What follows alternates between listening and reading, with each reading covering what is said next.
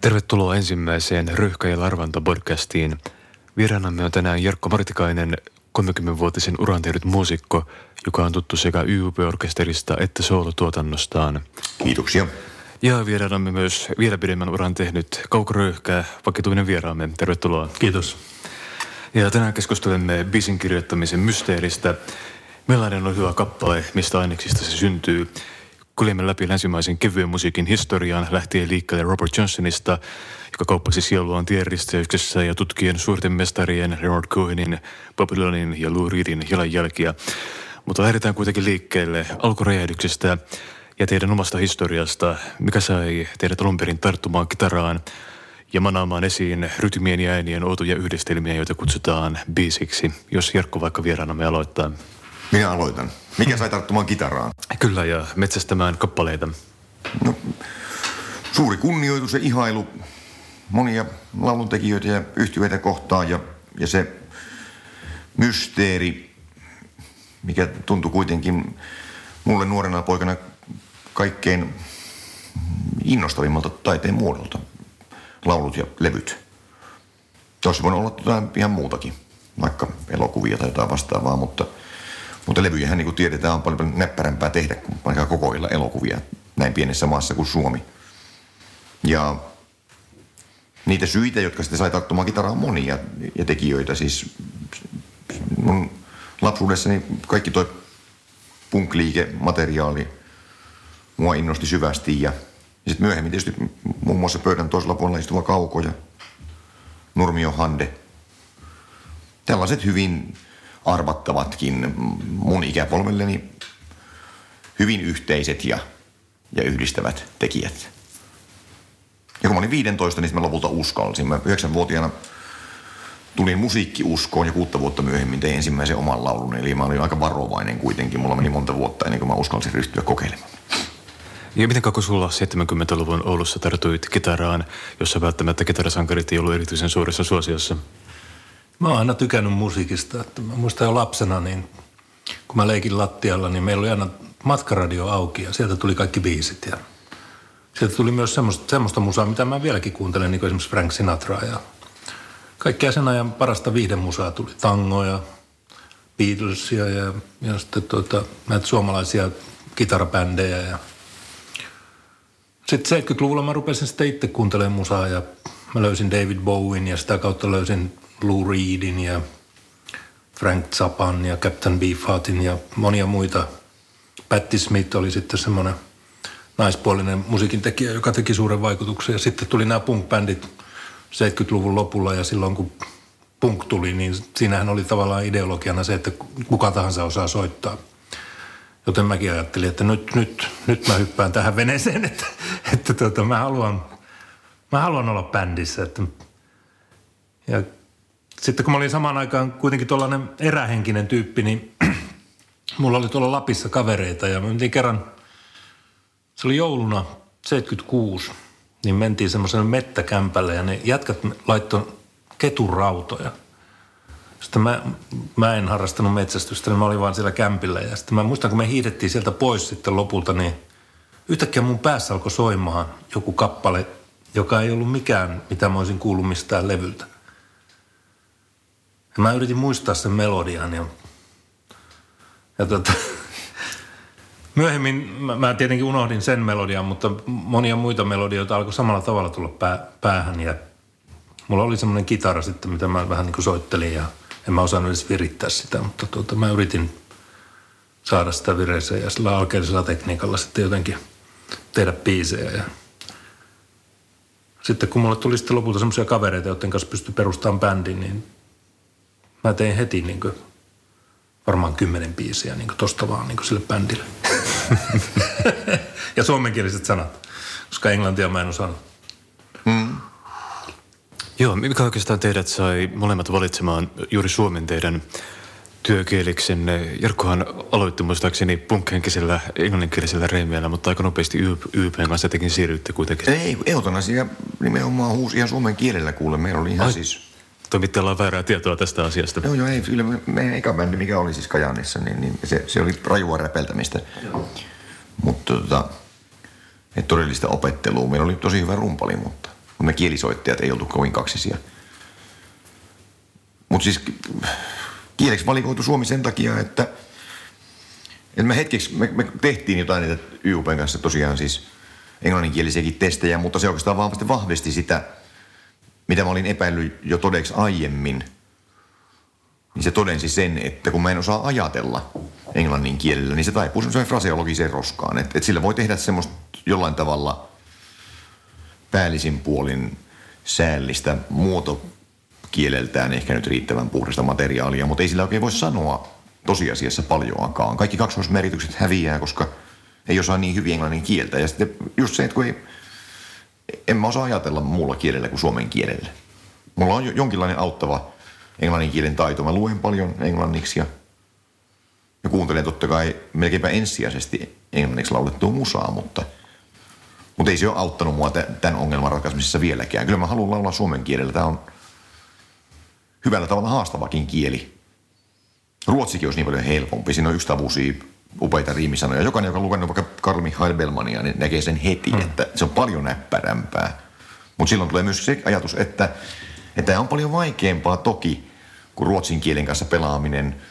Mutta siinä toisaalta on myös se suola. Se asettaa taas lisää haasteita. Että kuinka voit sanoa sen suomen kielellä. Ja suomihan ei ole niin laulava kieli. Hmm. Että onhan kuitenkin ruotsi joku de kommer aldrig vara över för mig se on paljon soivempi. Rullaa. ja, on, on, kyllä se on soivempi kuin, kuin Suomi. Suomi on vähän haastava. Joo. Mä en tiedä.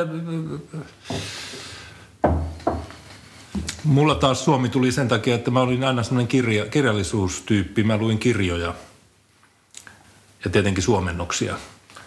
Ja sitten tuota, ja suomalaisia kirjailijoita, Timo K. Mukkaa, Hannu Salamaa ja Veijo Merta ja ja monia muita kirjailijoita, sitten Henry Milleria ja sitten myöhemmin Pukovskia ja, ja venäläisiä kertojia ja kaikkea tällaista. Ja jotenkin se kirjallisuuden maailma, niin se oli niin selvä juttu, että se piti saada niin niihin, niihin biiseihinkin, että ne olisi sillä mielenkiintoisia. Että Oliko heti alussa? Oli joo. Ja, joo. ja, ja mä yritin kuvata sitä elämää, mitä mä elin silloin, niin sitä nuoren miehen elämää jossain mm. pikkukaupungissa Oulussa – mikä ei kyllä oikein pikkukaupunki ollut. No ei, ei mutta se oli se silloin, se tuntui siltä, että se on siellä kaukana pohjoisessa ja se, se on niin kuin, ja myös niitä sitten niitä Lapin kokemuksia, kaikkia niitä mä yritin niin kuvata niissä mun biiseissä. Että, mm.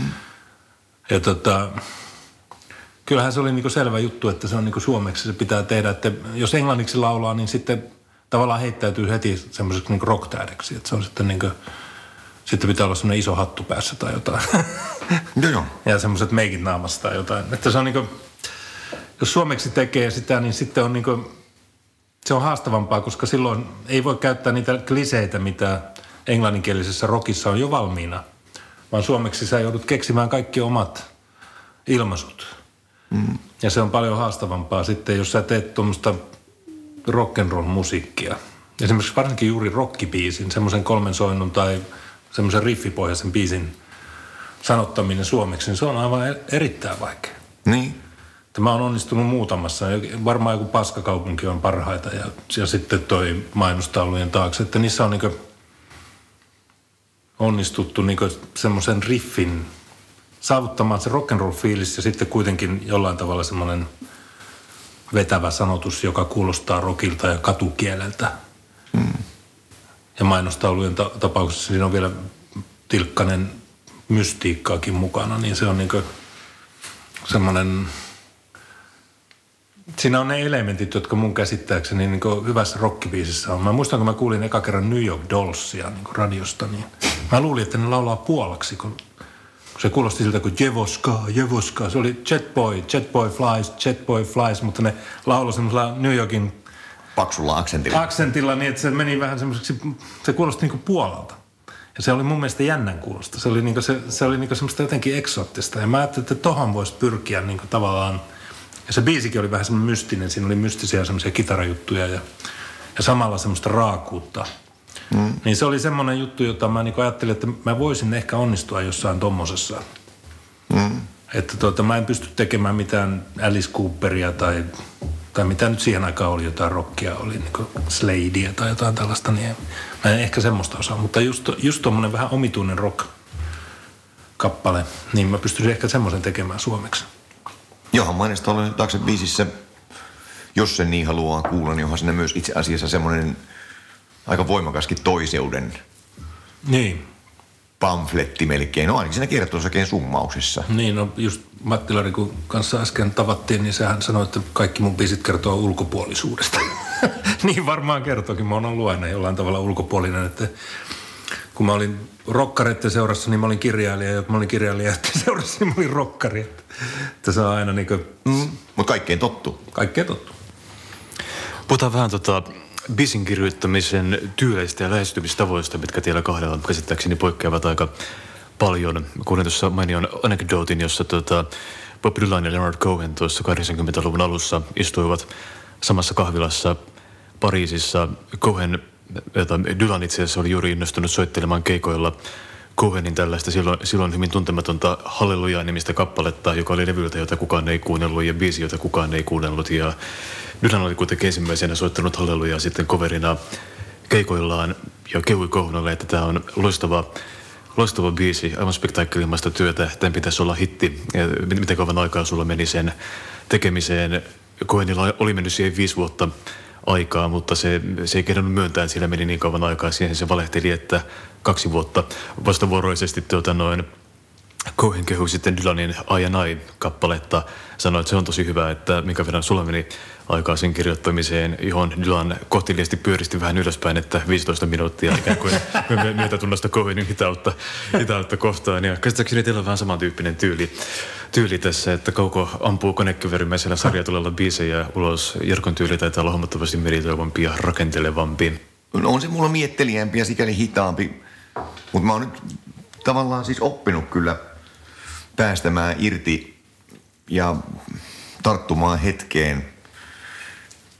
Siinä on semmoista ongelmallisuutta välillä laulunteossa helposti mun kaltaisella ihmisillä ja mä luulen, että 90 suomalaisesta lauluntekijästä on lähtökohtaisesti niin kuin minäkin, että suhtautuu niin naurettavan kriittisesti siihen tekemiseensä, että se voi lyödä pahaa jarrua. Että kahta viikkoa myöhemmin se ei vieläkään ole ensimmäisessä työvaiheessa edes se kappale.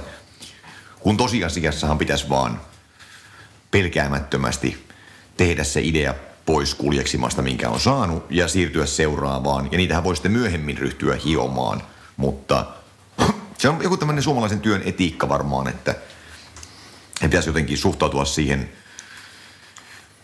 jotenkin vakavasti ja ylevästi. Ja, ja silloinhan se alkaa teettää työtä heti. Siis tästä syystähän Sibelius tussaroi vuosikausia sitä viimeistä sinfoniaansa, joka ei koskaan sitten valmistunut. Hmm. No, mutta se onnistui saamaan muutaman sinfonia kuitenkin valmiiksi. Onnistui joo, mutta, mutta, mutta tarkoitan siis sitä, että et, et kyllähän lopulta mäkin on nyt rentoutunut. Siis mä oon esimerkiksi viimeisen vuoden aikana ollut paljon tuotteliaampi kuin, kuin pelkäsin. Ja kyllä se oikeastaan kysyy sit sitä, että, että tekee vähän jotenkin henkisesti rentoutuneemmin. Ei, se mun työmetodi ole muuttunut miksikään, mutta, mutta et, et ei ota niin valtavan vakavasti kaikkia käänteitä. Ja sitten kun mä näen sen muissa, mulla on aika paljon laulutekijä kavereita, joille se on vielä hitaampaa ja hankalampaa. Ja kun pystyy jo niille nauramaan, että eihän tämä hmm. mahdollista, että hmm. kaksi kuukautta on vienyt, niin sulla ei vieläkään ole ensimmäinen, ensimmäinen laulu valmis tuossa on suunnittelemasta kokonaisuudesta. Kaikki tämmöinenhän kuitenkin sitten rentouttaa hyvällä tavalla ja muistuttaa siitä, että eihän tämä nyt niin vakavaa saa nyt hyvän tähden olla. Niin se rima pitää olla tarpeeksi alhaalla, että, että Joo, joo. ettei, ettei kom, sillä niin kompastu siihen sitten, että pitää vaan tehdä paljon.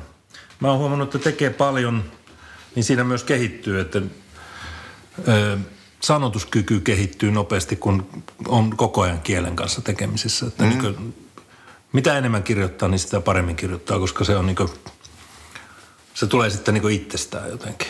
Ja sitten oppii ymmärtämään sen sävellyksen ja sanotuksen välisen suhteen, että tietyn tyyppinen sävellys tarvitsee tietyn tyyppisen sanotuksen. Tietyn tyyppinen kohta sävellyksessä tarvitsee tietyn tyyppisen sanotuksen. Mm. Että se pitää osata niin painottaa sillä oikein ja se tulee sitten vaistovaraisesti niin sillä lailla, että niistä tulee, ainakin kun mä, kun mä kirjoitan tekstejä, en mä sano, että kaikki biisit olisi hyviä, mutta tuota, mutta mä voin sanoa sen, että ne on kaikki melko hyviä. Mm. Et se on sitten eri asia, että mille levylle niitä laitetaan tai laitetaan koskaan millekään levylle, mutta ne periaatteessa on kaikki niin melko valmiita jo ensimmäisen kerran kirjoitettuna. Että niissä on joku idea, niissä on sävellyksellinen, soinutuksellinen idea ja sitten vielä niin sanotuksellinen idea, joka voi olla sitten ehkä jostain kohdasta vielä, vielä vähän niin puutteellinen, että sitä pitää niin täydentää tai parantaa. Mutta, tuota, mutta siinä on jo joku pohjaidea olemassa, että mä, mä en yleensä enää muuta sitä niin pääideaa, mikä on ollut, tullut jo heti ensimmäisellä kerralla. Että hyvin harvoin on alkanut johonkin vanhaan biisiin tekemään kokonaan uusia sanoja. Vanhaan demoon tai johonkin tuommoiseen. Mikä on teidän bisin aika, mitä te olette käyttäneet jonkun yhden yksittäisen biisin hinkkaamiseen? Vaikea sanoa, kun mullakin on niitä demoja niin monelta vuodelta. Ihan, jotkut, jotkut on jo ihan 80-luvun lopulta, kun mä olin neliraitan nauhurilla tekemään äänityksiä Dr. Rytm, rytmikoneen kanssa, Bossin rytmikoneen kanssa, niin, niin jotkut biisit on siltä ajalta jo ja niitä ei ole koskaan levytetty. Ja ne on silti periaatteessa siellä olemassa, että niitä saattaisi voida käyttääkin, mutta nyt niitä näköjään julkaistaan sitten noilla demolevyillä sitten, mitä on tullut noissa vanhojen levyjen uusintapainosten mukaan. Joo, se hankala sanoa mullekin, koska siis mistä laittaa sitten laskurin pyörimään. Mm. Että jos ajattelee, että idea on vaikka 15 vuotta vanha, mm. että se on ollut olemassa jollain tasolla, mutta siihen löytää sen tarpeellisen näkökulman sitten jonain päivänä, ja jos sen sitten laatii sillä viikolla, niin onko se viisi vienyt aikaa 15 vuotta vai neljä päivää, niin se on hankala sanoa. Niin, Joo. se on vaikea sanoa, ja sitten jotkut biisit, yleensä ne vanhat biisit jää sinne arkistojen arteeksi, niitä ei koskaan käytetä, koska tulee koko ajan uusia lisää ja ne uudet tuntuu aina paremmilta tai tuoreemmilta omalle, omiin korviin.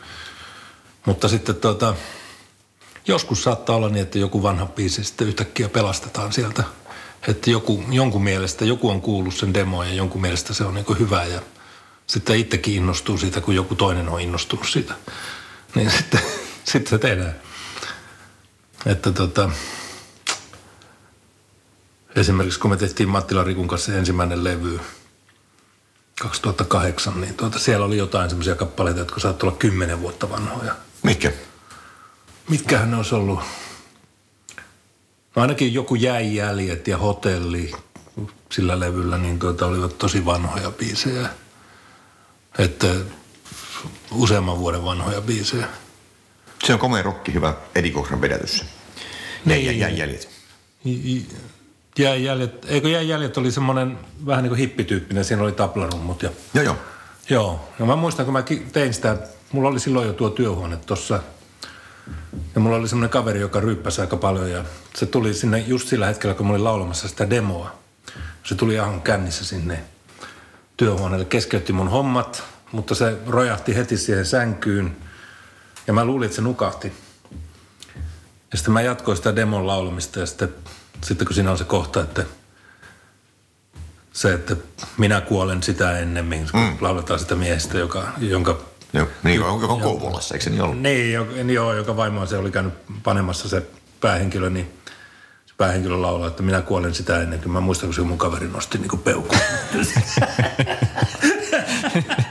Tuossa on loistava musiikkivideo aina, käsikirjoitus valmiina. Mutta ei kai silläkään oikeastaan merkitystä, tekeekö laulua vaikka Cohenin tavalla viisi vuotta, kunhan se siinä vaiheessa, kun se sitten levytetään ja sitä aletaan todennäköisesti myös keikoilla esittää, jos se tuntuu edelleen relevantilta, jos, jos se tuntuu siis siltä, että, että se on jotenkin läheinen. Mm. Tai jos joku vanha demobiisikin löytyisi multakin siis semmoinen, jonka ajattelisi, että no tämä haluan nyt pistää 2019 liikkeelle – niin ei sillä ole kuulijalle mitään merkitystä, milloin se on tehty. Mutta ongelma on vaan siis siinä, että ne on aika usein aikansa kuvia ja, ja kyllä suurin osa ainakin omista demoista, mitkä on jäänyt pöytälaatikkoon tai niin sanotusta ikään kuin, pitäisikö niitä kutsua sitten outtake-termillä sitten yhdysvaltalaisittain, että et äänitettiin kyllä ja miksattiin ja masteroitiin, mutta levyä koostaessa ymmärrettiin, että nämä ei kuitenkaan kuulu syystä tai toisesta niin, sille levylle. Apokryfikirja. Niin. Käytettiin raamatusta. niin, niin, niin, ne, ne on vähän se apokryfikirjan lukuja, niin niin kyllä niistä, kun niihin palaa, niin aika usein huomaa, että no oli ihan hyvät syyt jättää ne sinne. Mm. Koska on se kuitenkin niin, että eihän vaikka novellikokoelmaankaan tuskin nyt laitetaan nyt joka ikistä novellia, tai sitten kirjailija on varmaan tosi epätoivoinen, jos ne kaikki sinne laitetaan. Mm. Että, että kyllähän niistä kuitenkin ropsitaan pois niitä, joissa se tematiikka toistuu tai, tai että käsittelytapa toistuu ja sitten ne on jotenkin huonompia kuin ne, jotka sitten jollain muotoa kirjaan yritetään rytmittää. Niin, ja... no sehän on monesti tyypillistä, että tuota, tekee jostain samasta teemasta useamman biisin ja sitten, sitten yksi niistä valitaan sitten levyllä ja loput jää sitten niissä on niin tavallaan käytetty jo kaikki ne ainekset, että niitä ei kannata enää tehdä. Niissä voi olla jotain muuta hyvää, niissä voi olla hyvä melodia tai joku muu, mutta ne jää niin käyttämättä sitten, koska se tematiikka on jo käytetty aikaisemmin jossain toisessa biisissä. Juuri niin. Kyllä mä sen näin, näin koen. Sekä siis koskien siis sekä mitä lauletaan, mutta myös siis sitä, että jos se on jotenkin soinnillisesti niin kovin yhtäläinen, siis johonkin toiseen verrattuna, mm-hmm vaikka eihän oikein sitä jotain niin kuin John Lee Hookeria kyllä koske, eikä, eikä tollasia. No yleensäkin bluesit vähän semmoisia, että tuntuu, että ne tekee yhteen samaa biisiä. mutta, tota, mutta, mutta jos ajatellaan tämmöistä jollain tavalla pop- tai rock-musaksi kutsuttavaa materiaalia, jossa kuitenkin on sitten jotain selkeitä vaikka sävellajivaihtojakin ja niin edelleen, niin, niin tota, et, et ne ei ole ihan vaan siis sitä, että mulla on yksi sointu, missä mä jumittelen ja laulan mm. siitä, että nyt aamulla heräsi huonosti mene Koen muistaakseni kirjoitti tätä Born in Chains-kappalettaan. Sen taisi mennä aika peräti vuosikymmeniä. Että se on kolmatta vuosikymmentä, joo. Mä muistan sen, mä oon joo. lukenut siitä. Leonard... Mikä, mikä biisi? Born in, Born in Chains. Se on sillä tota, toiseksi viimeisellä levyllä, mm. mikä se edin aikanaan ah, teki. Ja se oli itse asiassa hauska, koska se soitteli sitä tällä jo viimeisellä Euroopan kiertueellaan bändin kanssa sieltä Cohen itse laulujen välillä. Ja siinä oli näitä vuorottelevia naislaulajia siinä mukana ja jotain viulusooloa. Se keikkaversio oli todella hienoa, mutta kovin itse joudun siihen sitten loppujen lopuksi tyytyväinen. Se muistaakseni sekä sävellystä että sanotusta jonkun verran sovitusta uudistettiin sille levylle. Ja lopputuloksena oli sitten kolmen vuosikymmenen ja monen vuoden keikkaesitysten jälkeen aika laimia levyversio, joka, joka ainakaan mun itseäni ei verrattuna siihen hienoon keikkaversioon koskettanut lainkaan samalla tavalla. Että hmm. se, no ei se nyt huono mun mielestä ole sekään. Kyllä se, mä, mä pidän sitä arvossa, mutta, hmm. mutta on se liikuttavaa. Siis se oli joku, siis ainakin hmm. neljännes vuosisata. Joo. Hän oli itse asiassa ainakin omien sanojensa mukaan, niin perustanut jopa siis päiväkirjasarjan koskemaan sitä kappaletta, kun se uudelleen kirjoittaminen ja uudelleen levyttäminen aina tuotti ei-toivotun tuloksen. Hmm. Et se on ensimmäistä kertaa tehnyt sen Various Positions-levylle sen, sen biisin. Sitä tämmöistä mä muistelin, että se oli todella niin. Ja sen jälkeen jokaiselle albumille, minkä hän on tehnyt, Futurelle ja niin päin pois. Hmm. Joo. Hmm. Ja, ja se todennäköisesti on ihan maailman histori, musiikkihistoriassa – poikkeuksellisimpia kappaleita. Joo. Että joku viittii nähdä niin paljon vaivaa, että se aina vaan palaa siihen. Siitä on tullut hänelle pakko mieleen. Joo, samaten mm. muistan, että tähän Halleluja-kappaleeseen Cohen kirjoitti montako säkeistöä siellä oli. Siinä biisissä, mikä on levitetty, taitaa olla viitisen säke, 5-6 säkeistöä, mutta oli vissiin kirjoitettu joku 15-20 säkeistöä. Sitten joita Cohen itse on välillä jopa esittänytkin aina sen mukaan, että niin kuin, silloin kun sillä viimeisellä kertoillaan oli keikka tyyli joka päivä tai joka toinen päivä, niin joka päivä saattoi tulla halleluja eri sanoilla, että vielä keikoilla, että tätä jo ikivanhaa kappaletta työstettiin ihan uudelleen ja uudelleen, että mm. se mies oli hyvin kriittinen omaa työtään kohtaan ja sieltä itse asiassa sieltä usein loppuaikojen haastatteluissaan kysyttiin, että mistä tuota, nämä kaikki sen mies, joka on kuitenkin tehnyt kymmeniä hittejä ja kuolemattomia kappaleita ja sieltä kysyttiin, että mistä, mistä nämä kappaleet tulevat, johon Cohen aina antoi saman vastauksen, että mikäli se tietäisi, niin se kävisi siellä paljon useammin, mutta, tosiaan enemmänkin tiukkaan työ, työmetodiinsa, että tuota noin, tosiaan kuten puhuimme Kierkon kanssa ennen tätä nauhoitusta, niin hyvin tämmöiset munkin työtavat, että aamun koitteessa ylös ja, ja armotonta työskentelyä hamaan loppuun. Kohena vielä ihan viimeisenä kuolin, kuolin päivänänsä oli, oli tuota, kirjoittanut tätä viimeiseksi jäänyt tämän The Flame kirjoituskokoelmaansa, että se mies ei paljon levännyt. Hmm. Ei levännyt, mutta siis hän antautui taiteen palvelukseen. Kyllä mä itse asiassa koin yhtäläisyyttä hänen ja Ingmar Bergmanin välillä, kun nyt luin tuoreeltaan uudestaan sen hmm. Laterna Magican. kyllähän siinäkin se työnteon määrä on ihan tolkuton. Ja silloin tietenkin syntyy paljon Ja, ja Ingmarhan oli paljon tuottelijaampi julkaisija kuin Cohenilla on Cohen. aika vähän levyjä kuitenkin. todella vähän levyjä. Siis siihen työmäärään nähden. Hän on ollut todella edennyt kyllä sinne sun, sun puhumalla etä, etänan raivolla. Niin. Joo, hän on semmoinen perfektionisti varmaan sitten siinä suhteessa. Ja, että se, ja sitten ne musiikilliset keinot, mitä hän on käyttänyt aina, niin nehän on aina äärimmäisen niukkoja. Niin jo. Että sitä, se ei ole koskaan ollut semmoisen rönsyilevän bändin kanssa esimerkiksi tehnyt mitään levyä. Että tota, mä ajattelin silloin, kun Lou Reed teki levyn Metallikan kanssa, että Cohen olisi pitänyt tehdä levy Iron kanssa. Mutta siinä on se ongelma, että, että, että Cohen on kuitenkin, vaikka hän on, ainakin sen Leonard Cohen on Leonard Cohen semmoisen haastattelukoosteen perusteella, missä on viiden eri vuosikymmenen haastatteluja, niin hän on todella ehdoton kuitenkin ollut taiteessaan. Mm. Ja, ja nimenomaan se, äl, se täysin älytön muovisoundi, mitä mä kuuntelin penikkana, kun mm. mutsi tuli hulluksi sitä I'm Your Man-levystä ja meillä mm. kuunneltiin sitä todella paljon. Ja mä mietin sitä sillä tavalla sivukorvalla kuunnellen, että on ankea soundi, tuommoista markan synaa, josta todennäköisesti on itsestään se rumpukone pistetty puksuttamaan Ne. niin kuin olikin itse asiassa. Totta, joo. Ja, ja niin vähän ainesosia, mutta se läpitunkevi elementti, eli se tyhmä rumpukone ja ne ankeet kosketin soittimet, jotka hän itse on sinne auttavasti soitellut, niin ne oli kuitenkin hänelle se tärkein asia. Hän koki, että, että se vapautti hänet ihan täydellisesti. Mm. Ja hän itse rakasti sitä sointia. Ja, ja se oli nimenomaan se, että missään tapauksessa oikea rumpali ei saanut tulla sinne soittelemaan mm. oikean rumpalin soundilla. Ja, ja kyllä mun mielestä kuitenkin tämän kaltainen ehdottomuus on aina rakastettavaa. Piti jäljestä tai ei, mutta Niin. niin. että joku on niin omapäinen ja niin röyhkeä, Niin, että se on kehtaa. semmoinen valinta, että tekee tuollaisen niin tosi, tosi niin pelkistetyn levyn, että se on vähän niin kuin joku Kari Peitsamon levy, että niissä on vain joku yksi kitara ja laulu, mm, ja ne on joo. äänitetty suoraan livenä, niin kuin kaikki yhteen pötköön. Ja, Joo, joo. että sehän on niin järjetöntä, mutta sitten, no Peitsamollahan on kymmeniä levyjä, että se on niin kuin tota, se on tavallaan niin kuin käyttänyt sen keinovalikoimansa loppuun jo ajat sitten, mutta se on vain jatkanut sitä ja jatkanut sitä.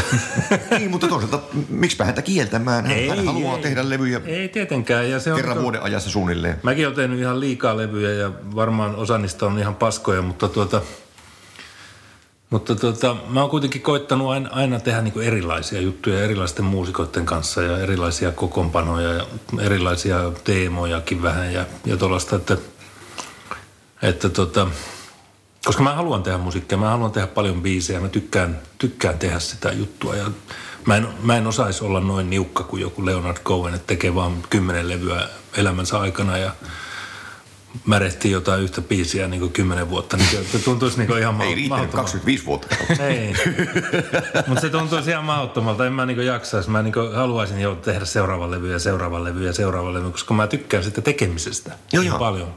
Se Kyllä. niin hauskaa. Mutta niinhän se on, että jos ajatellaan siis ylipäänsäkin ihmistä, joka viihtyy työssään, niin kuin sinä, hmm.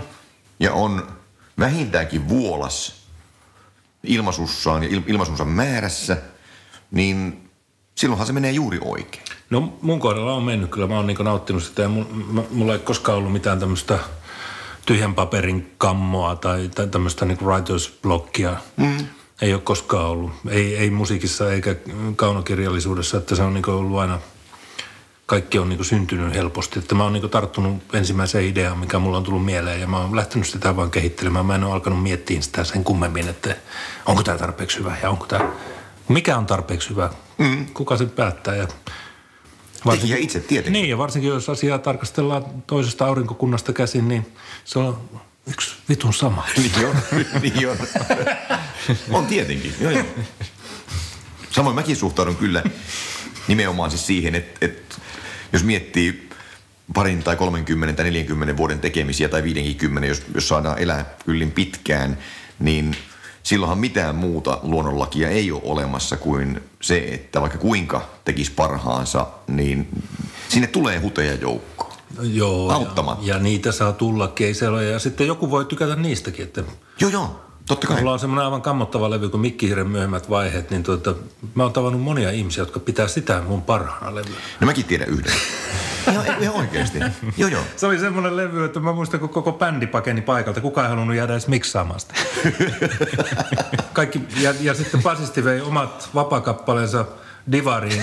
Ja ne oli Divarin ikkunassa ennen kuin ne oli levykaupan ikkunassa. niin, niin, mutta, mutta, olihan siinä, mutta tu- tulihan teidän tehdä ne levyt, jotta te pääsitte onnenpäivään, jonka kautta susta tuli selkeästi kuitenkin. Niin, no se oli semmoinen sitten Tiedetympi ja yleisesti tunnetumpi. hyväksytty levy, kun se tehtiin sillä tavalla, että siinä oli vähemmän semmoista purevuutta ja vittumaisuutta. Se oli semmoinen kiltti.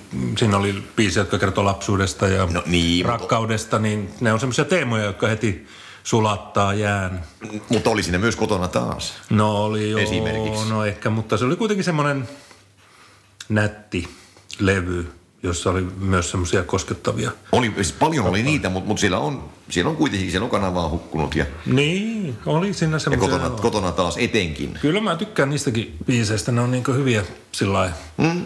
Ja tuota, Mikki myöhemmät vaiheet taas semmoisessa kummallisessa ironisuudessaan, niin se ei oikein saavuttanut mitään, että se jäi semmoiseksi niin semmoiseksi huitomiseksi niin joka suuntaan, joka ei niin osu mikään isku kohdalle. No teillä ei ollut vaan siinä vaiheessa tähdet oikeassa asennossa, ei- eikä se ole sen kummempaa. No ei, se oli semmoinen, että semmoiset tietyt keinot oli käytetty loppuun siinä vaiheessa ja sitten oli aika muuttua. Mm. Ja se levy olisi voitu jättää tekemättä, paitsi tietenkin niiden mielestä, jotka... Mutta oli, se- oli se järjestys ei niin, että, että uusia tansseja oli siis kakkosalbumi vai? Uusia tansseja oli kakkosalbumi, No joo. sitten joo, okei. Niin, niin. Sitten tuli, ensimmäinen oli Steppaile, sitten tuli uusia tansseja ja sitten tuli Mikki Remöimät vai. Sen jälkeen Onnenpäivä. Nimikin on jo typerä.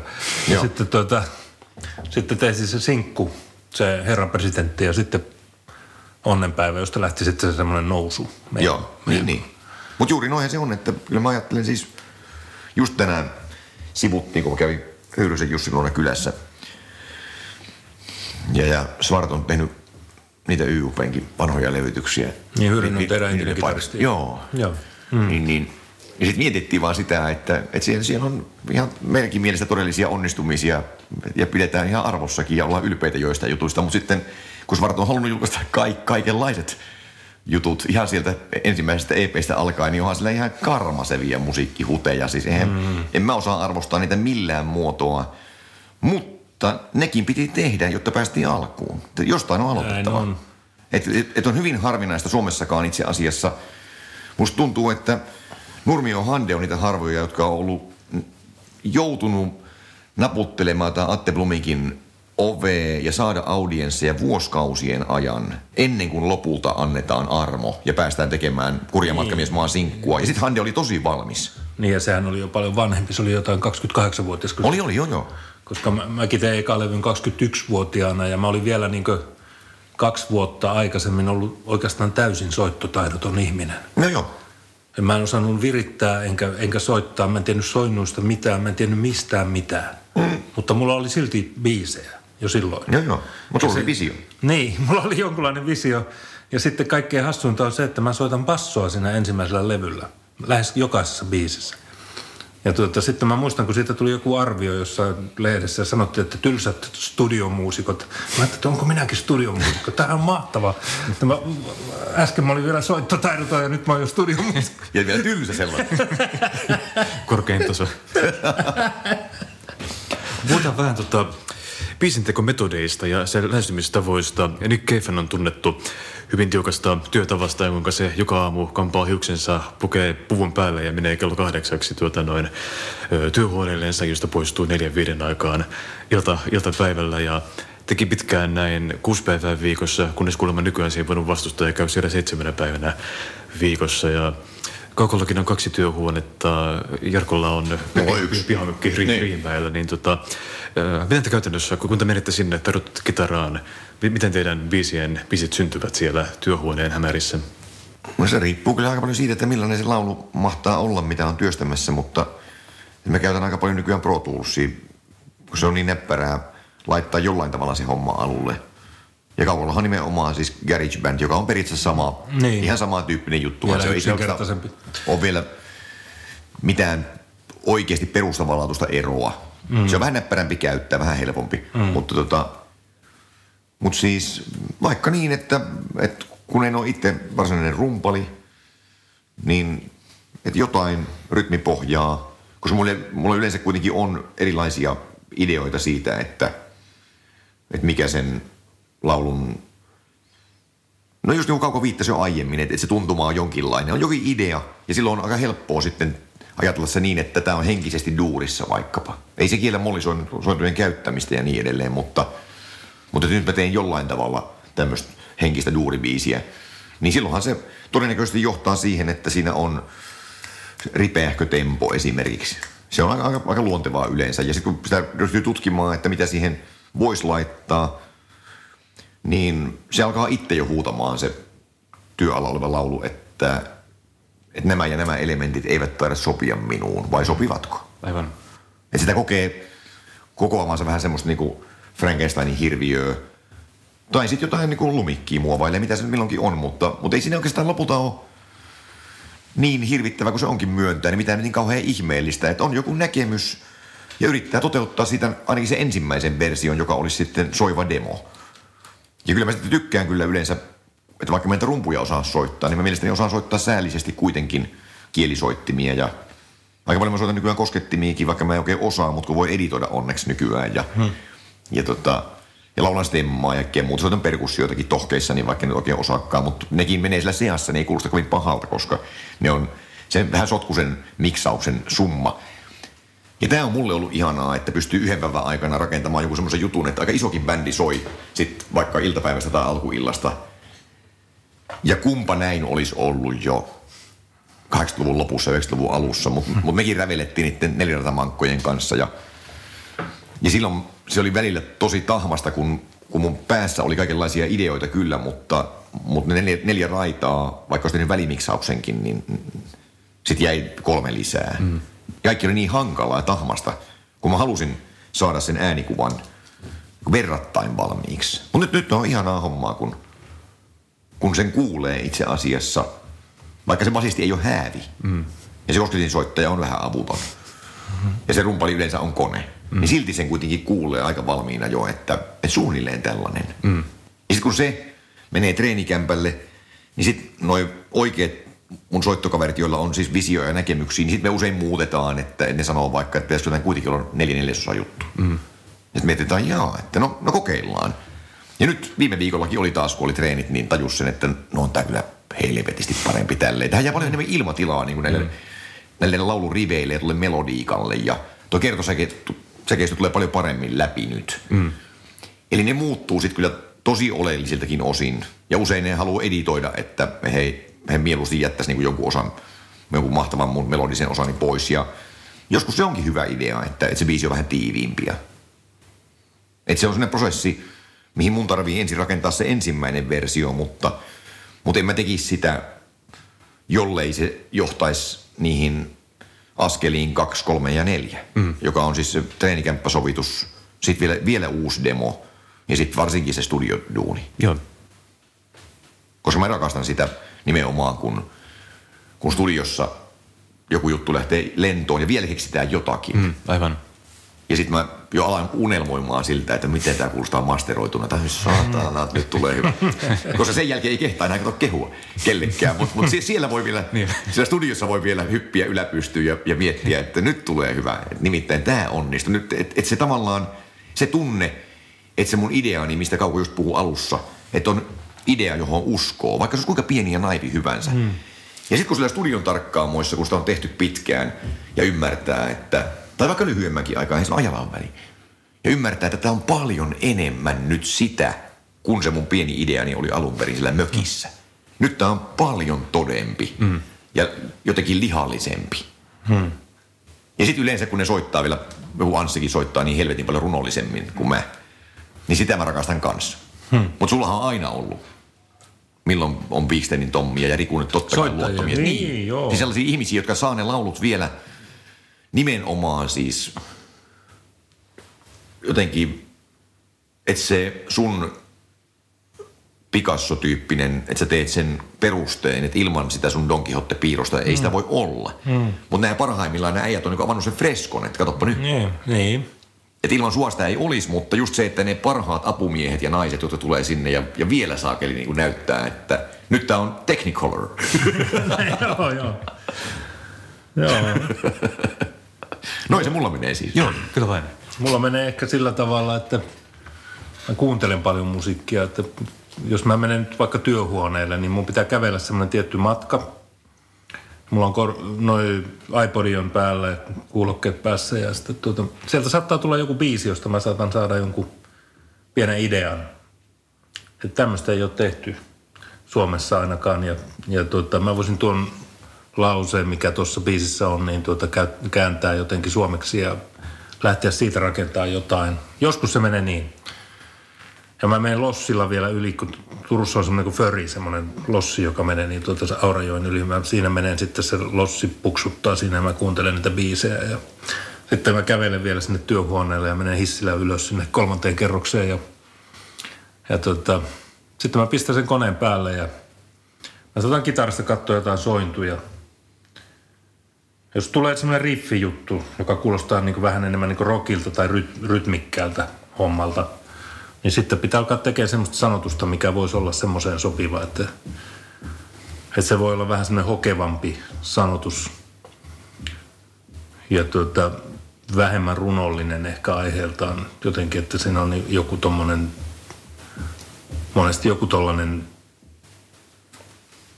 tanssi, naiset, joku tommonen hyvä meininki, tollanen niin bailaaminen tai, tai sitten joku tai jos se on jotenkin syn, synkeäkkö, niin sitten tulee jotain ahdistusta tai jotain tuommoista.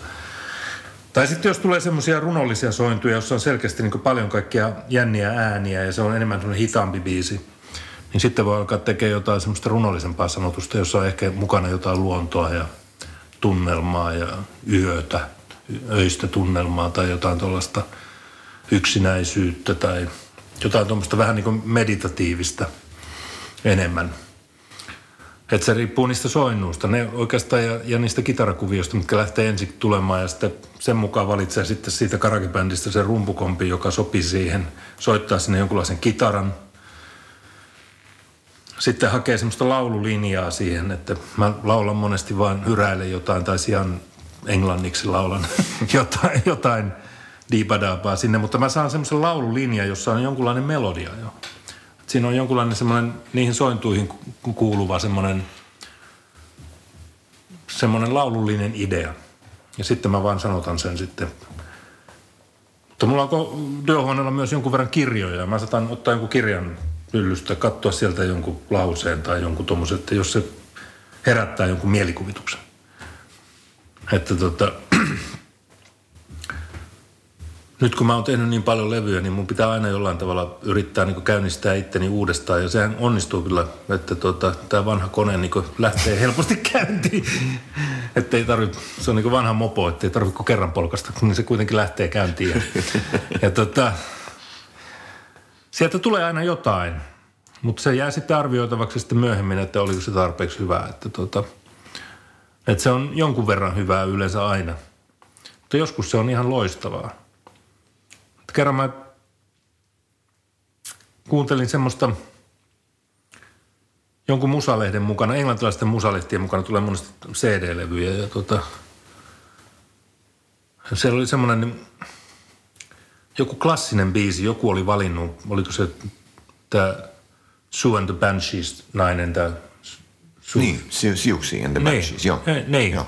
niin se oli valinnut aika hienoja klassisia biisejä – ja sitten kaikenlaisia tommosia, hän oli saanut valita ne biisit siihen CDlle, joka tuli sen lehden mukana.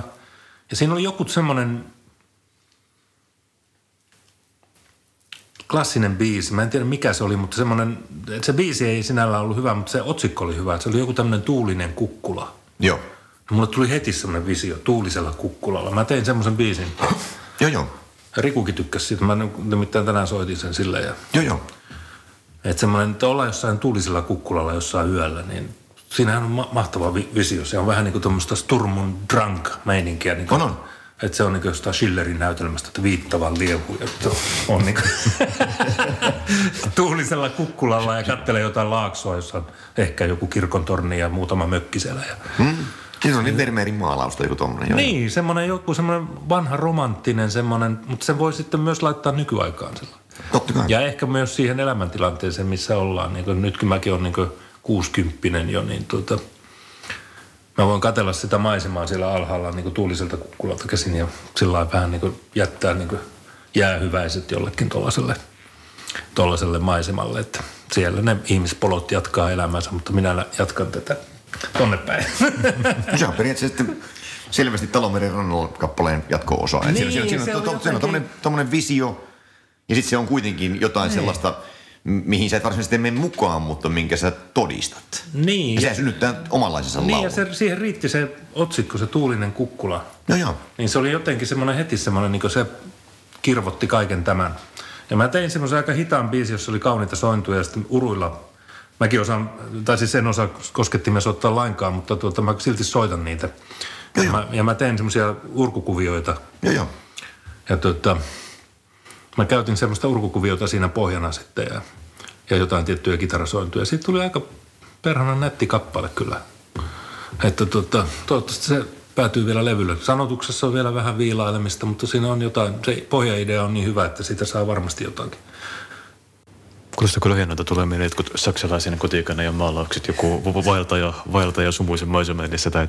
Niin tämmöinen Nee. visuaalinen, Ja visuaalinen siinähän on myös ristiriita, siis kun alkaa miettimään, että on kukkulalla, niin silloin, kun tämä on kuitenkin tällaista aika materialistista ja, ja pintaan, ulkoiseen näyttävyyteen keskittynyttä aikaa, niin se kukkulahan on kuitenkin, kukkula on kuningas. Mutta se on tuulinen paikka. Joo. Sieltä lentää aika äkkiä, kun tulee yksi kunnon tuulenpuuska, Niin, niin, no, niin jos lentää lähtee tuolta, tuolta, tuolta pohjalta ajattelemaan, niin. että kuka on Se, kukkulan se, sehän kuningas. voisi lakata noinkin, koska, niin kuin, Niin. koska näin, näin se usein ainakin mulla menee, Joo. että, että mä ajattelen, että jos löytää jonkun hyvän sanaparin tai, tai jonkun ytimekkään lausekkeen, niin mun tapauksessa ei välttämättä edes tarvii lähteä sitä heti työstämään, koska yleensä alitajunta alkaa kyllä työskentelemään. Mm. Että seuraavana aamuna jo herätessä se näkee paljon laajempana sen aiheen. Mm. Ja sitten kun sitä innostuu, tässä on hyvin tärkeää ainakin mulle olla kakara. Kun mä pentuna, kun oli niin paljon yksin, kun me muutettiin ihan koko ajan, niin aloin lukemaan varhain, että ennen kouluikää mä olin lukenut jo Huovisen Veikonkin tuotannosta ison osan ja, ja piirsin valtavasti. Ja olin innostunut siitä, kun mä sain niin hyvää palautetta tästä piirtämisestä. Niin totta kai se vaikutti. Mm, aivan. kun kaikki kehuu, että, että kylläpä se Jarkko piirtää nyt hyviä kekkosia tai milloin mitäkin. Mä mä teen sellaisia yksinkertaisia juttuja mm. ja kun niitä toisti kylliksi, niin... Mutta silloin, sit kun rupesin tekemään sarjakuvia, niin totta kai mä esittelin niitä kavereille. Mm. Kattokaa mitä mä oon tehnyt. Joo. Ja oli ylpeä, että mä oon tehnyt omia sarjakuvia. Se on mun kässärit ja mä oon itse näitä myös tussannut ja niin päin pois. Ja tietenkään ei ollut kovin kaksisia, kun mä olin ihan, ihan lapsonen vasta millään tasolla mitattuna. Mutta tämä on mun mielestä se tärkein asia, että, että innostuu ideasta, haluaa kehittää ja hioa sitä, viedä sitä eteenpäin, eikä myöskään häpeile sitten siinä vaiheessa, kun kokee, että se on saavuttanut nyt silloisen lakipisteensä ja on aika tehdä sitten lisää jotain muita kuvia tai lauluja tai mitä vaan. Niin. Niin kehtaa myös asettaa ne näytille, että, että mä en häpeä näitä. Mm. Mun mielestä ne on hyvin. Ja jos sä oot toista mieltä, niin sulla on oikeus siihen, mutta Niin. en, mä- en mä silti häpeä. Niin, joo, no noin mäkin olen tehnyt, että mä oon sillä naivisti vaan esittänyt kaikkia niitä juttuja, mitä mä oon keksinyt ja jotkut ihmiset on siihen tarttunut ja digannut sitä ja lähtenyt mukaan työstää niitä hommia ja se on ollut hauskaa. Ja varsinkin se, mitä, itse asiassa mikä oli hauska, kun sitä ei ole pitkää aikaa, kun sä jotakin kuittasit, kun olin sulla kylässä, että sä et osaa laulaa. Ja mä olin just kiusallani käynyt läpi kovia poikia. Ja se melodia on ihan jatsia. Ja sitten kun mä aloin esittelemään sitä kaukolle, että, että, että kuuntelen nyt itsekin, että eihän tämä todellakaan ole helppo melodia. Että se on semmoista pingpongin pelaamista ja vuoristorataa. Mutta koska sä oot sen säveltänyt, niin se on sulle helppo laulaa. Ja sä et ymmärrä sitä, että, että sekin jo todistaa, että sä osaat laulaa ihan riittävissä määrin. Oot osannut aina. Joo, kyllä mä pärjään sen laulun kanssa varsinkin Joo. nyt vanhempana, mutta kyllä mulla on ollut vaikeuksia välillä ja tuota, ja tuota, ei, ei, aika monet jutut, mitä me ollaan levytetty, niin on huonosti laulettuja, että No niin, se, silloinkin puhuit sitä samaa, mutta ei, ei mennä katso siihen nyt, kun tosiasia kuitenkin on se, että onhan vielä tärkeämpää kuin pelkkä nuottipuhtaus.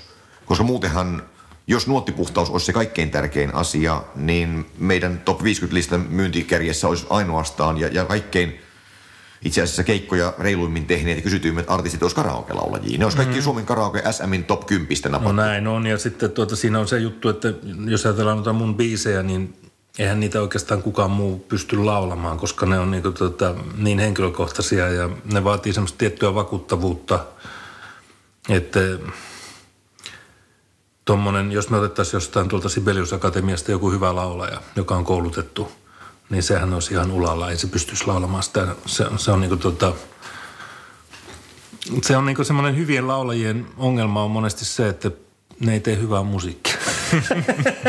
Joo, ja siis, ja, ja vaikka eihän hyvä laulaminen onneksi sitä estä, mutta mut, kyllä kuitenkin tarvitaan siis auktoriteetti.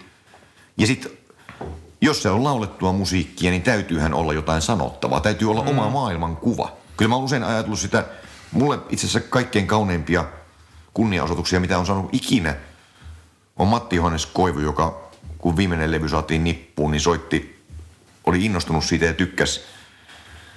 Ja esitti hyvinkin mairittelevaa palautetta, mutta sen paras aines oli se, että hän niin tykkää siitä maailman kuvasta, mm. mikä mulla lauluissa on. Mm. Ja häntä kiehtoo se, että jos mä siirrän perspektiiviä ja onnistun tekemään siitä uusia lauluja, niin miltä se levy sitten kuulostaa. Ja, ja mun mielestä mm. tämä on se ydin kaikilla niillä, jotka on tehnyt pitkään. Eli mm. he ovat löytäneet sen, he ovat pystyneet ehkä riittävissä määrin jopa vähän laajentamaan sitä tekemisen kuvaa. Ja siitä ne kuulijat joko innostuu tai sitten ne ajattelee, että toi on aivan laitimaisen tämän roskaa. Miten helvetissä se päästään studioon niin. vieläkin? Niin, no se on... Että, miksi se lopeta? Monet sanoo noin joo, mutta tuota, se ei vaan lopeta. Se on niinku semmoinen juttu. Ja, ja tuota... No ei tietenkään. Niin.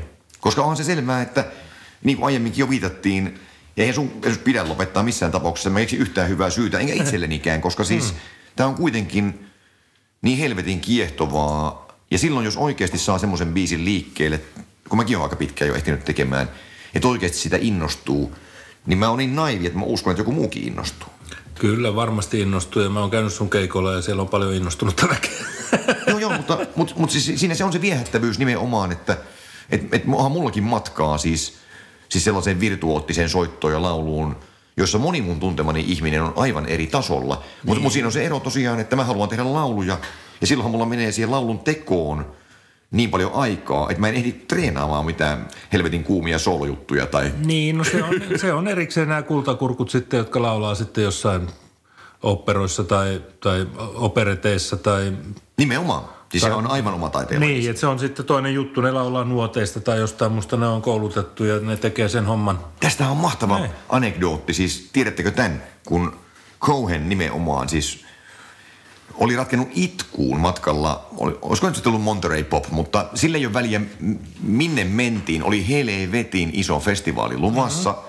ja limusiinissa istuu Janis Joplin, Joe Cocker ja Leonard Cohen. Ja kaikilla on sama keikkamyyjä. Mm. Ja Cohen on niin epätoivoinen, kun on lähestymässä sitä keikkapaikkaa, että se ratkee itkemään, kun se on niin ahdistunut ja alkaa kiroamaan sitä, että kun hän ei, hän ei osaa laulaa. Hmm. niin tämä keikkamyyjä oli mainio, kun se oli sanonut, että, että älä nyt huoli, että että ettehän te kukaan osaa laulaa. Että eihän Janis osaa laulaa, ei Joe osaa laulaa, että sinäkään toki osaa laulaa. Että ei se ole mikään ongelma. Ja jos minä haluan kuunnella todella hyvää laulua, niin enemmän teidän keikalle tulee. Minä ostan liput Metropolitanin operaan. Mutta teillä on muita avuja. Ja sen takia minä tykkään teistä. Mutta ettehän te toki laulaa osaa. No joo, mä oon tehnyt jotain juttuja myös tämmöisten koulutettujen laulajien kanssa ja, ja, ja o, ihan tällaisten klassisten laulajien kanssa. Mutta siinä on se ongelma taas sitten, että kun ne laulaa sillä omalla soundillaan, niin – ne, ne jutut, mitä mä oon niille tehnyt, ne kuulostaa koomisilta. Totta kai. Et se on niinku, niitä ei ole tarkoitettu koomisiksi, mutta niistä tulee koomisia. Se estetiikka on hyvin hankala kysymys. Ja sen takia mm. nimenomaan mä ymmärrän siis sen, että säkään ettei laulujas ensisijaisesti toivoin, että kumpa nyt vaikka Paula Koivuniemi levyttäisi nämä mun uudet kappaleeni. Niin. Koska nimenomaan se menee niin, että eihän me tehtäisi näitä, ellei se olisi meistä itsestämme käsin. Ja yritys määrittää vaikka nimenomaan juuri siis se, mitä säkin aiemmin viittasit, että että millainen laulu vaikka naisesta tänä päivänä. Mm. Niin, niin se, tämä kaikkihan vaan päivittyy. Ne niin. teemathan on periaatteessa aika lailla yhtäläisiä ainakin mulla aina, että mm. et uusia on aika vaikea keksiä, ellei haluta jotain skifi-operaa ryhtyä tekemään. Mutta, mm. tota, mutta nimenomaan siis se, että, että tavallaanhan se laulu vaikkapa ihmisen suhteesta yhteiskuntaan on mun kohdallani varmasti erilainen nyt kuin 20 vuotta sitten. Mm. Koska on muuttunut kuitenkin niin paljon.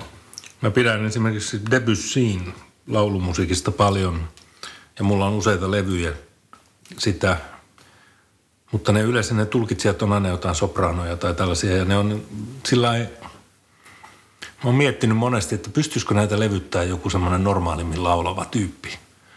Saavuttaisiko ne sen nuo kaikki nuotit ja sillä lailla, että onko ne liian vaikeita laulaa sitten joku, jollekin tuollaiselle, joka ei ole niin koulutettu. Ja Tuo ne, on mielenkiintoinen kysymys. Niin, koska ne on niin hienoja ne melodiat kaikki, mutta sitten kun ne kailotetaan semmoisella kiekuvalla äänellä, niin, niin se tulee vähän semmoinen niin olo, että perkele, että tuota, mä en pidä näistä nuoteista, mutta mä en pidä tuosta tyylistä. Onko sulla Lost in the Stars se, se, se tota no niin, tribuuttilevy Kurt Weilille? On. Joo. Siinähän se on mainio esimerkki siis siitä, että, että on monta laulajaa, jotka ei, ei mitään nyt varsinaisesti tämmöisen virepuhtauden maksimisankareita ole. Mutta he itse asiassa piiskaavat jotkut laulut paljon parempaan lentoon kuin ne 30-luvun äänitteet, mitä me voidaan kuulla, kuunnella Spotifysta, jossa on mm. ihan oikeasti koulutetut operatason laulajat. Niin. Tai sitten näitä tuoreita, mitä on ollut 2000-luvullakin Englannissa ja Yhdysvalloissa, kun tehdään uudelleen ja uudelleen vaikka Mahagonin nousu ja tuho.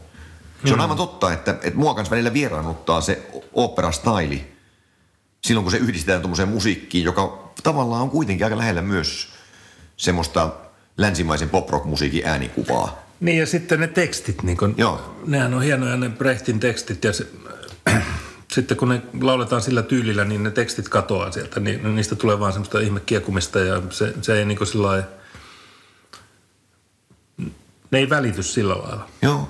No tässä tullaan just siihen kysymykseen, että miten hankala on välillä jotenkin kertoa se, mikä siinä laulussa on oleellisinta. Hmm. Ei, ei se niin vaan onnistu, vaikka olisi, että joku epälaulaja pystyy siihen paremmin kuin joku todella koulutettu ääni tai toisinpäin. Siis tämähän on ihan siis sattuman kauppaa. Niin, no, nämä on sellaisia makuasioita sitten, että tuota, kaikkihan aina dikkaa, kun joku laulaa sillä puhtaasti ja kauniisti ja kovaa ja korkealta tai jostain, niin tuota, se tekee aina semmoisen vaikutuksen.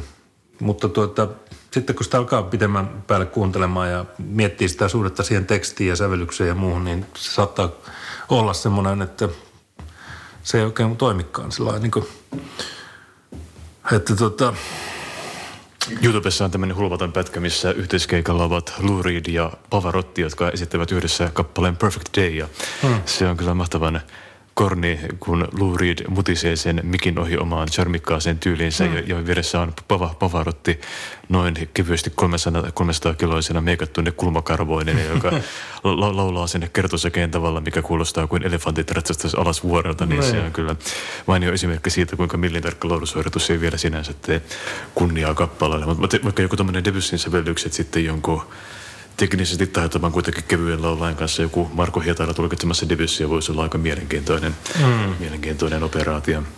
Niin, se on tota, meillä on nyt vaan niistä ne versiot, mitkä on sitten tehty näiden klassisten laulajien kanssa. Debussy tietysti oli klassinen säveltäjä, mutta mä oon aina tykännyt sen musiikista ja mun mielestä Joo. siinä on niinku tuota, Ehkä se kannattaa tehdä sitten, koska niitä lauluja ei pysty tekemään kuitenkaan, ehkä mä en osaa niitä laulaa. Mm.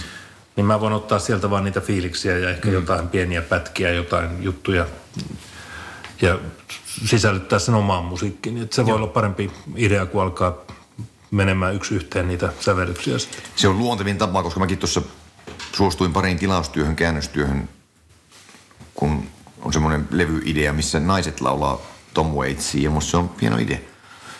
Mutta suomen kielen ihan jo tavumäärä. Mm asettaa isoja ongelmia siis siihen, että voiko sanoa ne samat asiat kuin siinä alkuperäisessä tekstissä, kun ne niihin haluttiin. Ja paljon, paljon luontevampaa ja helpompaa tekijälle on vain ottaa jotain osia vaikkapa Debussyn teemoista ja säveltää mm. oma. Niin.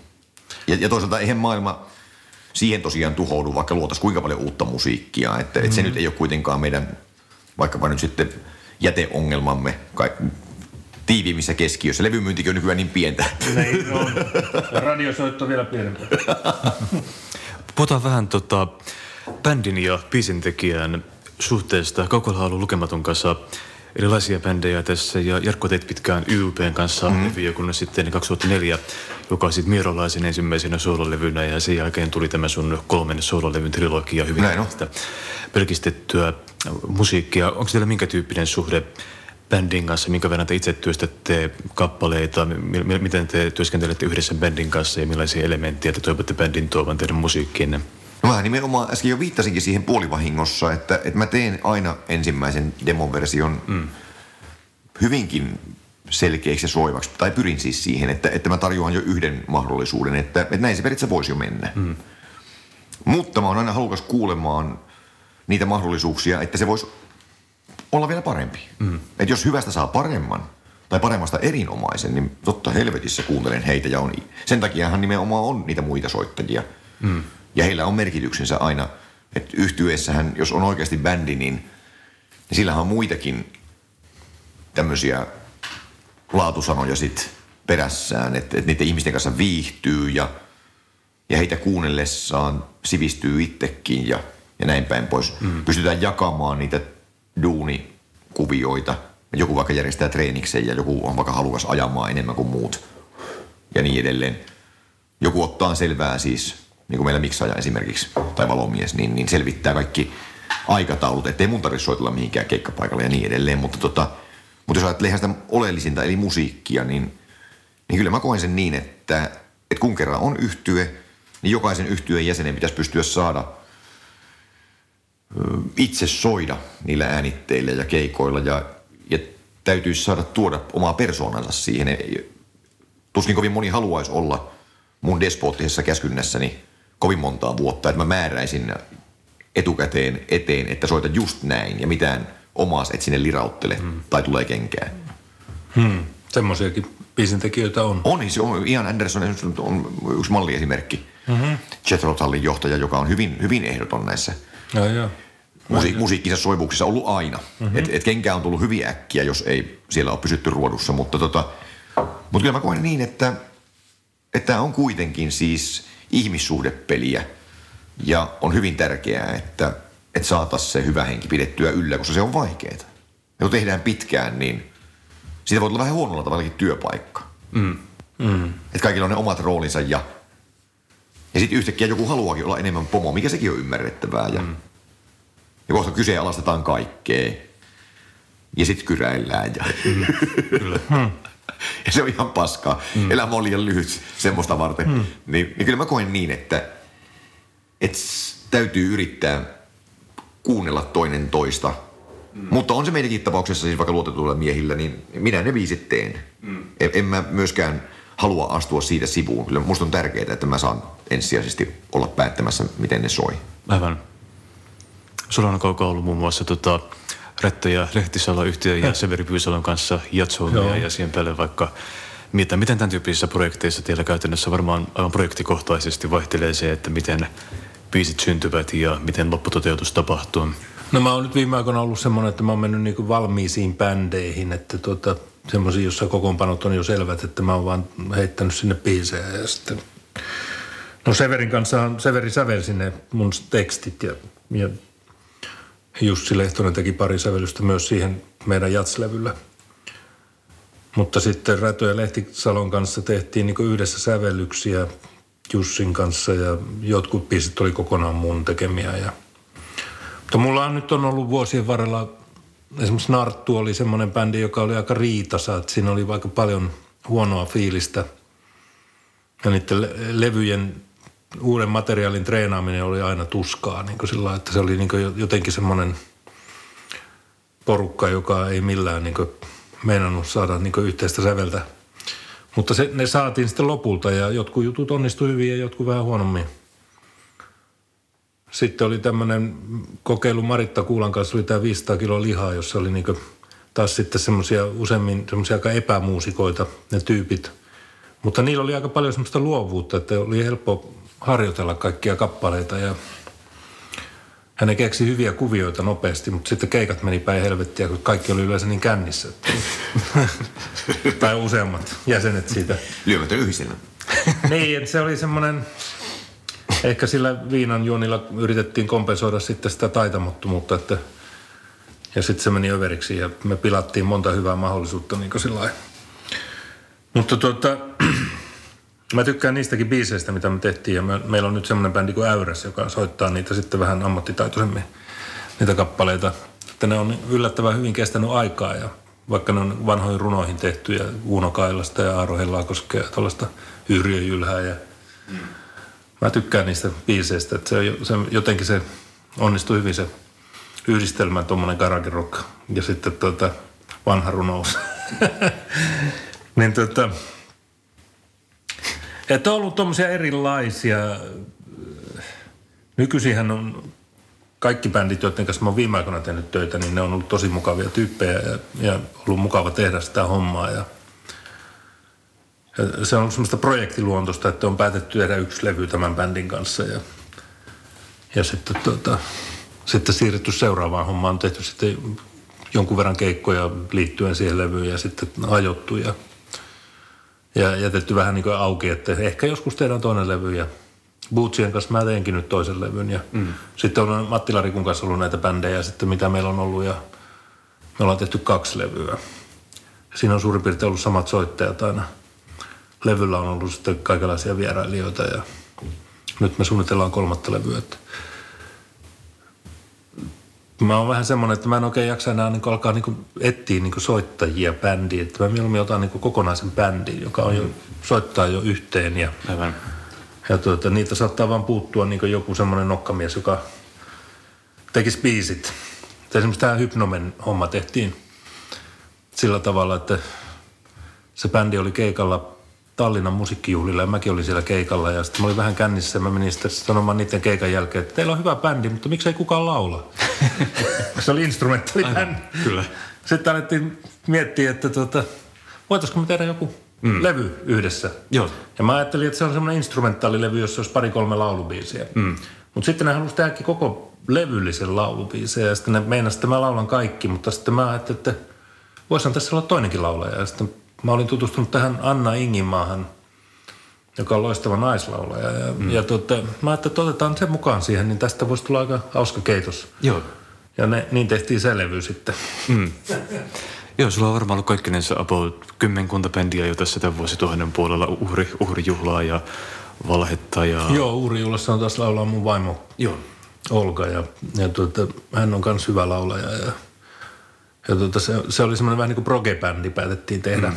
Ja siinä oli entisiä 500 kiloa lihan jäseniä aluksi mukana, mutta lopulta, lopulta niistä jäi sitten vaan Laineen Kimmo. Olli oli, Kauniskan Kauli oli mukana kanssa. Joo parilla levyllä. Ja, ja tota, sitäkin bändiä varmaan jatketaan vielä, mutta meillä on nyt se, se on pikkusen vähän niin kuin Joo. telakalla. Joo, nythän sulla on piakkoin tulossa muun muassa Reverend Bizarre Doom Orchesterista tutun Sami Hynnisen kanssa Joo. No se, se oli taas semmoinen, että me ollaan Samin kanssa tunnettu jo muutama vuosi, että me ollaan tavattu kaikenlaisissa bileissä ja sitten tultu juttuun hyviä ja huomattu, että meillä on osittain samanlainen musiikkimaku. Mm. Ja hän on nuorena kuunnellut mun musiikkia ja saanut siitä jotain voimaa, kun asunut Ankeassa Lohjan kaupungissa. Niin tuota, ja tuota, nyt sitten päätettiin, että mehän voitaisiin tehdä yhteinen levykin. Joo. Ja hän on niin aika erikoinen persona ja tuota, se on ollut mielenkiintoista. Hän halusi tehdä semmoisen synkän levyn. Hän tykkäsi aina niistä semmoisista kappaleista, joista kukaan muu ei oikeastaan tykännyt.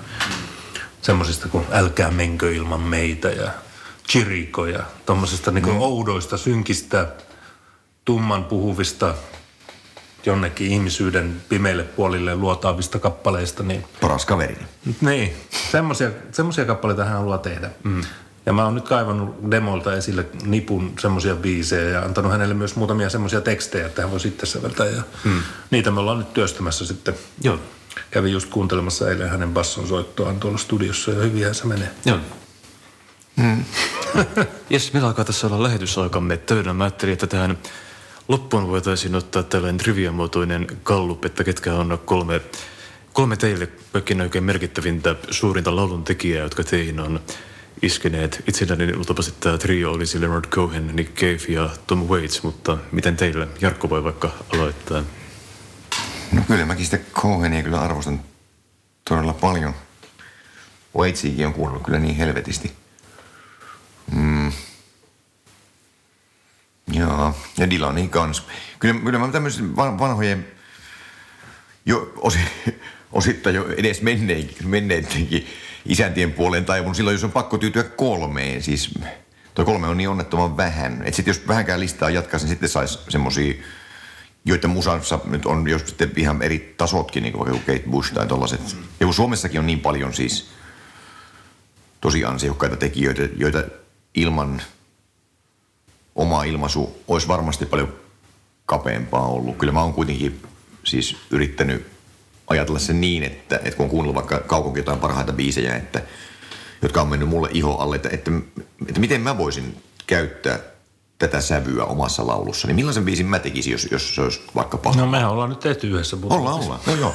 Mutta just, just se, että, että niin kun, toi kolme on kyllä paha. Mm. Mut, no, mut, on, mut, on. Mut, kolme on liian vähän, koska... Oh. Saa ampua enemmänkin kaikki joo. No jos mä sanoisin, niin se on ilman muuta Lou Reed oli semmoinen mulle ja sitten David Bowen oli ne ensimmäiset. Sitten tuli Captain Beefheart ja... Mutta onhan siinä ollut, mä pidän myös Cohenista, mä pidän, mä pidän Johnny Mitchellistä, mä pidän Patti Smithin, joo, Patti Smithin alkuaikojen tuotannosta, äh, Massive Attackista ja tota, blues-artisteista, niin kuin Howlin' Wolfista ja äh, Muddy Watersista, John Lee Hookerista, mm. Dr. Johnista, että näitä on niin aika lailla näitä tämmöisiä niin mahtavia musiikin tekijöitä, että – sitten proge-puolella on omat juttu. Pink Floyd on ollut iso juttu aina ja Iggy Pop. Että mm. tuota, ja noissakin vielä päivitetään vasta niin 60-70-lukuun noissa. Että mm. tullaan myöhempiin aikoihin, koska on kuitenkin, kyllä mullekin on siis todella merkitseviä juttuja, oli kasvuiässä, lukioiässäkin vielä, kun oli henkisesti kuitenkin vielä aika lapsi, vaikka juuri ja juuri aikuisen – kirjoihin pääsi ikänsä puolesta. Joku Pixi esimerkiksi, mikä oli todella jännä bändi, että ne mm-hmm. uudensi mun käsitystäni siitä, millaisia harmonioita voi käyttää. Ja, ja se oli hieno bändi siinä, että ne oli tavallaan vähän avuttomia, mutta mm. ne pystyi todella kääntämään kaikki voimavaraksi, kaikki ne heikkoudet, mitkä heillä oli tavallaan ammatillisessa mielessä. Ja ne teki tosi vahvan neljän albumin suoran. Sitten se mm-hmm. loppui oikeaan aikaan, koska ne ilmeisesti ei sietäneet enää toisiaan lainkaan. Niin... Hmm. No nyt ne on taas kasassa. Ja... On, mutta ne, ne on ne paluulevyt ihan ok, mutta hmm. ei niissä mitään vielä ole. Mä oon ostanut ne kiltisti, mutta, mutta kuitenkin siis toikin on hankala juttu. Siis niin. te, tehdä semmoista just tietyllä tavalla vierteistä, että et ollaan vaikka tavallaan vähän niin kuin sointujen välimaastossa, niin kuin niilläkin mm. usein on se semmoinen tietty vähän atonaalisuus mukana. Mm. Niin sitä kun teet 60 niin se on erilaista kuin se teet mm. sitä 25 Joo. Ja tavallaan mä enemmän nyt mieluummin kuuntelen vaikka vanhaa jotain Bessie Smithin jatseja esimerkiksi, koska ne on, ne on taas tavallaan siinä maailmassa niin törkeitä. Vesihän tulee päälle mm-hmm. ihan mielettömällä tavalla ja, ja nimenomaan Me and My Gin. Ja koko ajan ne mm-hmm. teemat on niin jotenkin hienosti sitä omasta elämästä ja sitten se todella liiottelee rajusti, että miten ankara nainen hän onkaan ja että yritähän tulla juttelemaan, niin turpaan tulee. Ja, hmm. ja tota, se vetää ja kaksin käsi ja päälle raivokkaasti marihuanaa ja niin edelleen. Mutta sehän ei ole se juttu, vaan se, että miten hirveällä boostilla se tulee se musa ja hmm. upeita taustabändejä ja vesimäärää. No mä oon myös kuunnellut noita van, vanhoja musiikintekijöitä, niin kuin Frank Sinatra ja Billy Holidayta, Marlene Dietrichia ja Jats-juttuja – Vaikea laittaa vastaan noillekaan. Niin, ja, ja, ja, sitten kaikki klassiset musa ja keskiaikainen musiikki. Me Sano muuta. Joo, joo. Hynninen tuli käymään meillä kylässä tammikuussa ja me kuunneltiin keskiaikaista musiikkia. Me kuunneltiin semmoista 1300-luvun musiikitekijää kuin Johannes Kikonia. No toi on mulle vieras toi kaveri. Mutta Aivan helvetin hienoja biisejä. Se musa löydettiin vasta joskus 80-luvulla Okay. Ensin löydettiin hänen oppilaansa musiikkia, sitäkin pidettiin jo merkittävänä, mutta sitten kun löytyi tämä mestarin musiikki, niin se oli sitten, niin kuin, hän oli belgialainen ja vaikutti kuitenkin tuolla Italiassa. Joo. No tämmöisiä tyyppejä niin löytyy. Sitten esimerkiksi englantilainen folk rock on mulle niin iso juttu, niin tämmöiset Fairport Convention Joo. ja uh, Incredible String Band, Roy Harper. Pe- Pentagon. Sieltä löytyy niin loistavia biisintekijöitä ja laulajia ja kitaristeja ja kaikkia mahdollista. Ja joku Nick Drakein Five Leaves. Nick Drake tietenkin ja, Bob Dylan. Mm. Niin, niin, Ja jopa Simon ja Garfunkel on niilläkin niin. hetkensä. On todella. Ja, ja tuota, Siis näitähän on ihan, ja Neil Young ja... Mm. Just tänään itse treenissä mietittiin sitä, että miten helvetin upea artisti Neil Young onkaan. Siis vaikka sitä usein kritisoidaan täysin syyttä sen laulamista tai sähkökitaran soittoa ei mitään ole vialla. Se julkaisee tietysti helvetin paljon levyjä ja osa niistä on vähän hataria Osa on aika tylsiä, varsinkin mutta, mutta, mutta, jotkut niin, Crazy Horsein muutamat viime vuosien levyt on ollut aika tylsiä. Mutta, mutta tuota... se äijä on ihan kuitenkin tulta ja tappuraa edelleen. Ja no, se, on, se, ja... se, kyllä se osaa sen homman. No sehän on niin yksi niistä niin suurista lauluntekijöistä ja jopa Bruce Springsteen, niin silläkin on parhaat jutut, niin aivan mahtavia. No joo, kyllä, mutta me ollaan nyt sen ikäisiä, me voidaan myöntää jo tämä. niin, niin. No mä innosin sitä 80-luvulla, kun silloin oli se hikipanta päässä ja se oli semmoinen pieni mies, joka oli podannut liikaa ja se lauloi siellä äh, aina semmoinen valtava stadion ja karju niin täysillä jotain. Niin kuin, born, born in the USA. Niin mä ajattelin, että tämä on niin hirveätä tylsää paskaa, mutta tuota, sitten myöhemmin mä oon niin sitten kuitenkin se tuli se avioerolevy, Joo. Tunnel of Love, niin siitä mä oikeasti aloin tykkäämään. Mä että voinko mä tykätä tämmöisestä paskasta, mutta sitten mä huomasin, että ei tämä olekaan paskaa, tämä on hienoa. Niin. Tässä on hienoja tekstejä, hyviä melodioita ja ja kunhan sekin, mä tuossa yksi päivä, kun toissa viikolla oli joku tankkaustauko kausti siellä ja rupesi soimaan Hungry Heart. Se ja on sa- hyvä biisi. Ja saman tien kun miettii sitä, että, että got a wife and kids at the Union Jack, hmm. so I went for a ride and I never came back. niin, se on niin mainio se, se alku ja mietti sitä, että, että pakkohan se on myöntää, että mä luovutan, että Springsteen on todella kova. että se, sekin biisi on, mutta se alku on jo niin hyvä. Joo. Got a wife and kids at the Union Jack. Hmm. Well, I went for a ride and I never went back. niin. niin, se on satiivista jotkut jutut. Onhan sillä, on mahtavaa tuotantoa ja joo, joo. on sitten semmoistakin, mitä ei jaksa kuunnella, mutta niin on kaikilla näillä. On, kaikilla on. Dylanilla myös. Että... No on todella, joo. Kyllä ne huonommat levyt on niin huonoja, että... niin joo, 80-luvulla se oli aika lailla hukassa, mutta tuota, silloinkin mä tykkäsin semmoista levystä kuin Infidels. Se on hyvä. Joo. On, se on Jokerman, kun joo. se avaa sen pelin. Niin... Joo, se on mahtava ja siinä oli monta muutakin hyvää. Ja... On, on.